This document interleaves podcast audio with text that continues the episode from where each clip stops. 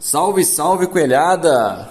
Meu nome é Lucas Deleucas, estamos aqui hoje para mais um Decadrops de notícias, repercutindo aí até essa quarta-feira o que, que a gente teve de, de, principais pontos ali relacionados ao América. O primeiro deles, é, não, não houve ainda um anúncio oficial, mas já vem pipocando notícias nas, nas, nas redes aí, né? É, que o Atlético Paranaense teria aceitado uma proposta que convertendo ali daria 220 milhões de reais pelo atleta Vitor Roque. É, ainda não, não houve um anúncio formal, né, que teve realmente esse acordo e tudo, mas que o Barcelona teria chegado no valor que o Atlético Paranaense pretendia e com isso teria sido feito o negócio. Acho que é importante a gente é, repercutir um ponto disso daqui, que quando a gente tem que criticar, a gente critica. E quando a gente tem que elogiar, a gente elogia. Né? A gente precisa de elogiar, nesse caso, o, o Salom. Porque se o América tem 15% do Vitor Roque, isso é única e exclusivamente pelo, pela relação do Salom com o Petralha. O Petralha, o Atlético Paranaense, quando comprou o Vitor Roque do Cruzeiro, eles pagaram a multa. Então eles teriam direito a, a ficar com 100% do jogador.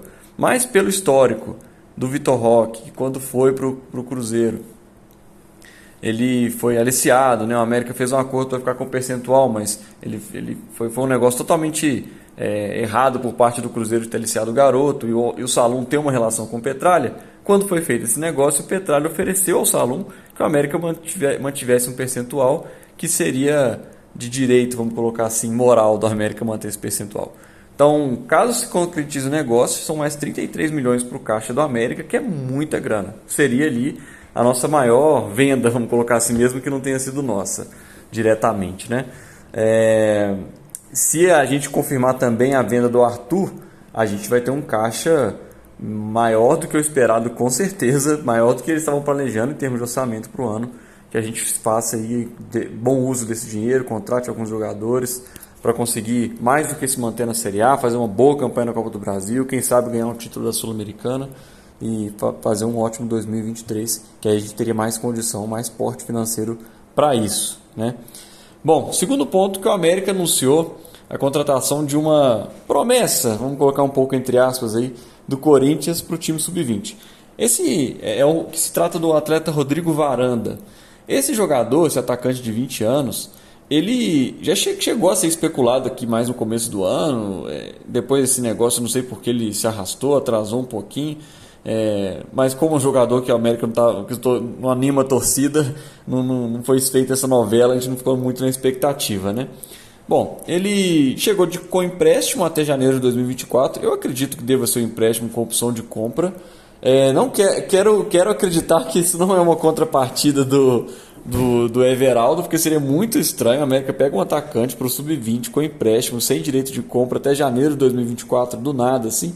Seria algo que não teria muito sentido para a América. Porque se o, se o seu atleta estoura, o América deveria, fica só como, sei lá, talvez uma taxa de vitrine. É, então fica meio que. E, e, não é um cara que o América com certeza vai usar como principal atacante para o ano. Tem muitas opções ali no nosso ataque hoje, né? Ele tem 20 anos, disputou 10 jogos pelo Corinthians, 9 como titular e fez um gol contra o Palmeiras. Por que eu coloquei entre aspas promessa?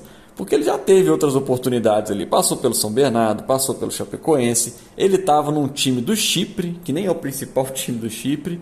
É... E, e, retornou, estava em empréstimo, retornou de forma antecipada desse empréstimo. E, enfim, acho que parece que ele teve um bom começo, já chegou a trabalhar com o Mancini, mas tá, tá meio que perambulando aí no futebol ainda não conseguiu se firmar. Então, tomara que seja um empréstimo com opção de compra, porque daí pelo menos se o atleta. É, e, e, que tenha sido uma coisa que o América realmente pensou estrategicamente, um atleta que nos interessa, porque se tivesse sido contrapartida do tipo que o América queria o Everaldo, já tinha feito o pré-contrato depois do meio do ano, a gente pegou o empréstimo com o Everaldo até o meio do ano, para depois ele manter em definitivo. Mas o Corinthians não tinha obrigação de emprestar para a gente, né? Eu estou imaginando que talvez seja, olha, te empresto o Everaldo até o meio do ano para vocês já poderem contar com ele para esse primeiro semestre. Mas se vocês levarem um tal de Rodrigo Varanda aí e ficar até janeiro de 2024, mas sem opção de compra. Se for isso, não acho que assim vai fazer muita diferença no nosso elenco e veio só como contrapartida desse outro negócio. E por fim, a torcida americana já está mais do que ressabiada com a arbitragem da Federação Mineira para jogos contra o Atlético e o Cruzeiro, principalmente na fase final do campeonato. A gente pedia juiz de fora, a federação não entendeu muito bem e escalou um árbitro de juiz de fora. Né? Então eles não compreenderam muito bem o nosso pedido aí. É, mas o, árbitro que vai apitar o Cruzeiro e América é o Paulo César Zanovelli, que apitou aquele clássico contra o Atlético, que ficou 1 a 1 que foi um clássico que a torcida, principalmente do Atlético, reclamou bastante por conta daquele lance do gol do Cruzeiro, que tinham duas bolas em campo, que, que jogaram a bola na torcida, o Mariano chutou para um lado, enfim. Então é um, é um hábito que pelo menos o torcida, a torcida do Atlético gostou com certeza. É, desculpa, a torcida do Cruzeiro gostou com certeza. Porque é, deu polêmica, mas quem reclamou no final das contas foram foram, foi a torcida do Atlético. Então é bom ficar muito esperto aí com essa arbitragem, porque pode ser que ele apronte para cima da gente, como normalmente já faz. E por fim, o jogo realmente vai ser em Sete Lagoas, é, nesse sábado. O América chegou, ofereceu independência. Acho legal só dar uma explicada nisso, né? O América fez um acordo com o Cruzeiro para o Cruzeiro jogar na independência desde que não fossem os jogos onde o Cruzeiro fosse mandante contra o América. Isso porque no contrato antigo que a gente tinha com a BWA, Lu Arenas, enfim, a empresa que administrava antes, todo jogo, todo jogo, ainda que o América não fosse mandante, que o América jogasse independência, tinha direito a pitangui. É, no acordo que foi feito com o Cruzeiro, para não causar esse constrangimento, Salum mencionou, olha, quando for jogo que vocês sejam mandantes contra o América, a gente não faz um acordo, sim, vocês jogam em outro lugar. E os demais jogos, o Cruzeiro até, até então, até o final do ano, até recentemente o Ronaldo falou sobre isso, vai ser Independência mesmo, né? É, a casa do Cruzeiro, vamos colocar assim. É, e o América chegou a oferecer para o Cruzeiro: olha, a gente não tem um acordo, mas se você quiser jogar esse jogo da semifinal da Independência, você pode, desde que a Pitangui fique disponível para a torcida do América, ou seja, o portão 3, que é tradicional, onde a torcida do América já costuma ficar. O Cruzeiro não, não aceitou a proposta, não quis, por isso manteve o mando lá em Sete Lagoas. Então vamos torcer para fazer uma boa, uma boa partida para que a gente já vá com mais tranquilidade quando a gente for mandante no Independência para avançar para a final do Campeonato Mineiro.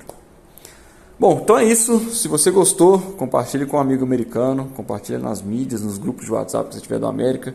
A gente faz esse trabalho aqui de americano para americano. Beleza? Valeu, galera. Um abraço até a próxima.